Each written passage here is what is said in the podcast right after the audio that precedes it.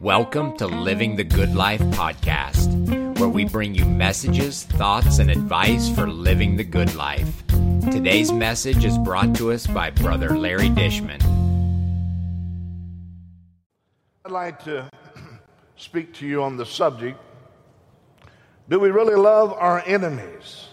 I believe this is one of the more challenging commands given by Jesus. Love your enemies.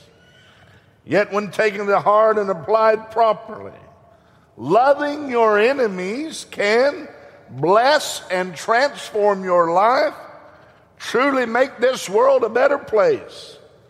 So, I'd like for us for a little while to examine Jesus' command to love your enemies more closely. Who is your enemy? I believe if you're a Christian, You've got enemies. Who is an enemy? Anyone who curses you, who speaks ill about you or to you. Is that not what the Bible said in our text? And Matthew 5 44, but I say unto you, love your enemies, bless them that curse you, do good to them that hate you, pray for them which despitefully use you and persecute you. Luke 6 28, bless them that curse you. An enemy is someone who hates you. That's what he spoke of in Matthew 5 44. He said, Pray for them which despitefully use you. Again, in Luke 6 and verse number 27, but I say unto you, which hear, love your enemies, do good to them which hate you.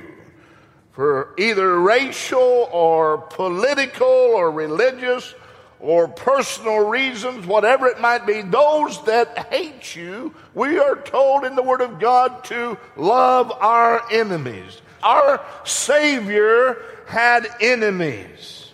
There was people that hated Jesus Christ. And in John 15, 18, it says, If the world hates you, you know that it hated me before it hated you. If ye were of the world, the world would love his own. Because you are not of the world, but I have chosen you out of the world, therefore the world hateth you. Anyone is an enemy who despitefully uses you. That's what he said in Matthew 5 44. But I say unto you, love your enemies, bless them that curse you, do good them that hate you, and pray for them that what despitefully use you. Again in Luke 6 28, he said, Bless them that curse you, pray for them which despitefully use you. Your enemies are the ones that persecute you. Matthew 5 44 again says, But I say unto you, love your enemies, bless them that curse you, do good to them that hate you, and pray for them which despitefully use you and persecute you. The Bible says, Yea, and all that will live godly shall suffer persecution. If you live godly, the godly life that you live will cause people who do not live godly lives, and many times it's religious people, will cause them to hate you. Some people are hated because of the standard they hold. Not that they go around preaching it all the time, but just because they live out the standard in their lives causes people to hate you. Amen. Look at Saul of Tarsus. Acts 8 3 for Saul, he had made havoc of the church, entering into every house and hailing men and women, committing them to prison. This listed in Acts 9, verses 1 and 2, and Saul yet breathing out threatenings and slaughter against the disciples of the Lord, went unto the high priest and desired of him letters to Damascus to the synagogue that if he found any of this way, whether they be men or women, he might bring them bound unto Jerusalem.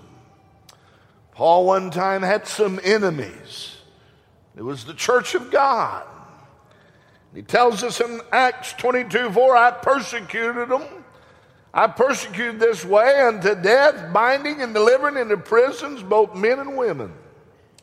He said in Acts 26 9, I verily thought within myself that I ought to do many things contrary to the name of Jesus of Nazareth. Which thing I also did in Jerusalem, and many of the saints did I shut up in prison, having received authority from the chief priest. And when they were put to death, I gave my voice against them. And I punished them often in every synagogue and compelled them to blaspheme, being exceedingly mad against them, persecuted them even in the strange cities. He tells us in the book of Galatians, the first chapter, in verse number 13, you have heard of my conversation in the times past in the Jews' religion, how that beyond measure I persecuted the church of God and wasted it. The sad truth is, many times our enemy is our family members. Amen. It may be a neighbor, it may be a co-worker.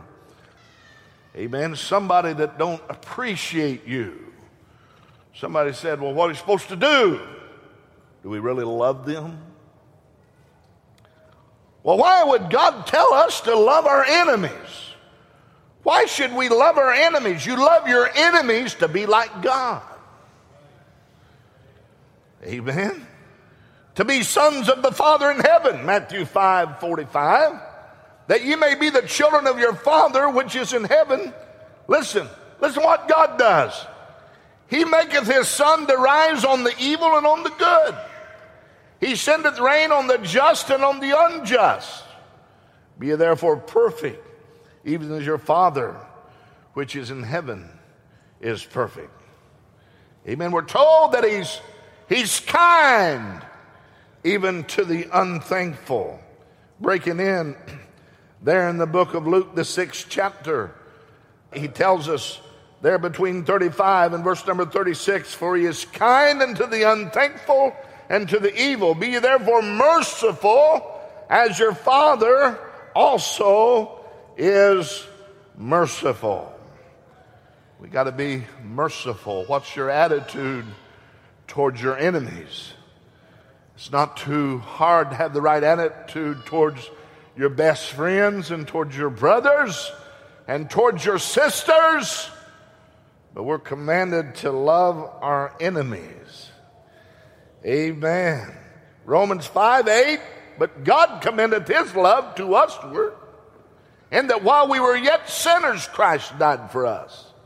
Much more than being now justified by his blood, we shall be saved from wrath through him. For if when we were enemies, we were reconciled to God by the death of his son, much more being reconciled we shall be saved by his life. We were once enemies of Christ. He loved us when we were enemies. He died for us while we were yet enemies. Colossians 1:21 and you who sometimes were alienated and enemies in your mind by wicked works yet now hath he reconciled we need to love our enemies. Be sure we love our enemies so we'll be unlike the sinners. If we got a bad attitude towards our enemies, then we're like the sinners. If we hate our enemies, then that lines us up with sinners. Notice what he tells us in Matthew 5 46 For if you love them which love you, what reward have ye? Do not even the publicans the same? And if you salute your brethren only, who do you more than others? Do not even the publicans so? Luke's gospel puts it like this in the sixth chapter in verse number 32, where he said, For if you love them which love you, what think have you? For sinners also love those that love them. And if you do good to them which do good to you, what thank have you? For sinners also do even the same. He's letting us understand if, if we just love those that love us, then we got the same kind of love the sinners got. But thank be unto God, we got a love that goes deeper than that. By the help of God, we can even treat our enemies right. Amen. we can make friends sometimes out of our enemies. Romans 12 20. Therefore, thine enemy hunger, feed him. If he thirst, give him drink. For in so doing, thou shalt heap coals of fire on his head. Now, listen be not overcome of evil, but overcome evil with good. When somebody has it in for you and they start persecuting you and they start lying on you and they start telling things about you that's not true, when they start misrepresenting you, it's easy to be overcome with evil. Amen. But the Bible says overcome evil with good. You know what George Washington said? He said, I will never let another man ruin my life by making me hate him. That's good. I will never let another man ruined my life by making me hate him. A lot of people have allowed someone else to ruin their life because of what they were doing to them. We're falling into a trap of the devil when we let somebody ruin our life like that. Another one of our presidents once said this Those who hate you don't win unless you hate them, and then you destroy yourself. Richard Nixon said that. Abraham Lincoln said, Am I not destroying my enemies when I make friends of them? Love your enemies. Love is the only force capable of transforming an enemy into a friend. You know, the Jews were really upset at Paul. They hated Paul for the stand he had took. But he said in Romans 10 and verse number 1, Brethren, my heart's desire and prayer to God for Israel is they might be saved. Amen. Is that not what God did with us? Amen. So, how do we love our enemies? How can I love an enemy? The Bible says in our text in Matthew 5 44, but I say unto you, love your enemies, bless them that curse you. You love them by blessing them. Romans 12 14, bless them which persecute you, bless them and curse not. 1 Peter 3 9, not rendering evil for evil or railing for railing, but contrariwise blessing, knowing that ye are thereunto called that ye should inherit a blessing. The word bless here means speak well of or speak well to. How can I love mine enemies? You don't know how they've treated me. You don't know what they have done to me. He didn't say agree with them. He didn't say you have to agree with the way they have injured you and injured your personality, and uh, you have to appreciate all the bad things they've said about you, but love them. How do you do it? By doing good to them. As taught in both covenants, in the Old Testament and in the New Testament. Exodus 23 4 If thou meet thine enemy's ox or his ass going astray, thou shalt surely bring it back to him again. If thou see the ass of him that hateth thee lying under his burden, and wouldest forbear to help him, thou shalt surely help him with him. Amen. Doing good. Matthew 5 44. But I say unto you, love your enemies, bless them that curse you, do good to them that hate you. Again in Luke 6 27, do good to them which hate you. Galatians 6:10 as we therefore have opportunity let us do good unto all men. that has the potential of transforming our enemies. Proverbs 25 21 If thine enemy be hungered, give him bread to eat. If he be thirsty, give him water to drink. For thou shalt heap coals of fire upon his head, and the Lord shall reward thee. So, how do we love our enemies? By praying for them. There was an individual one time did me much harm, much aggravation. I believe caused me a lot of gray hairs, a lot of sleepless nights, shed many a tear. But God said, Love him. God's word says, Love your enemies. And friend, it's not an easy thing to love someone that's going out of their way to hurt you. But you know what God had pressed upon my heart? Pray for this man. Pray for this individual. It works. It's just hard to have an unforgiving spirit towards an individual that you're praying for.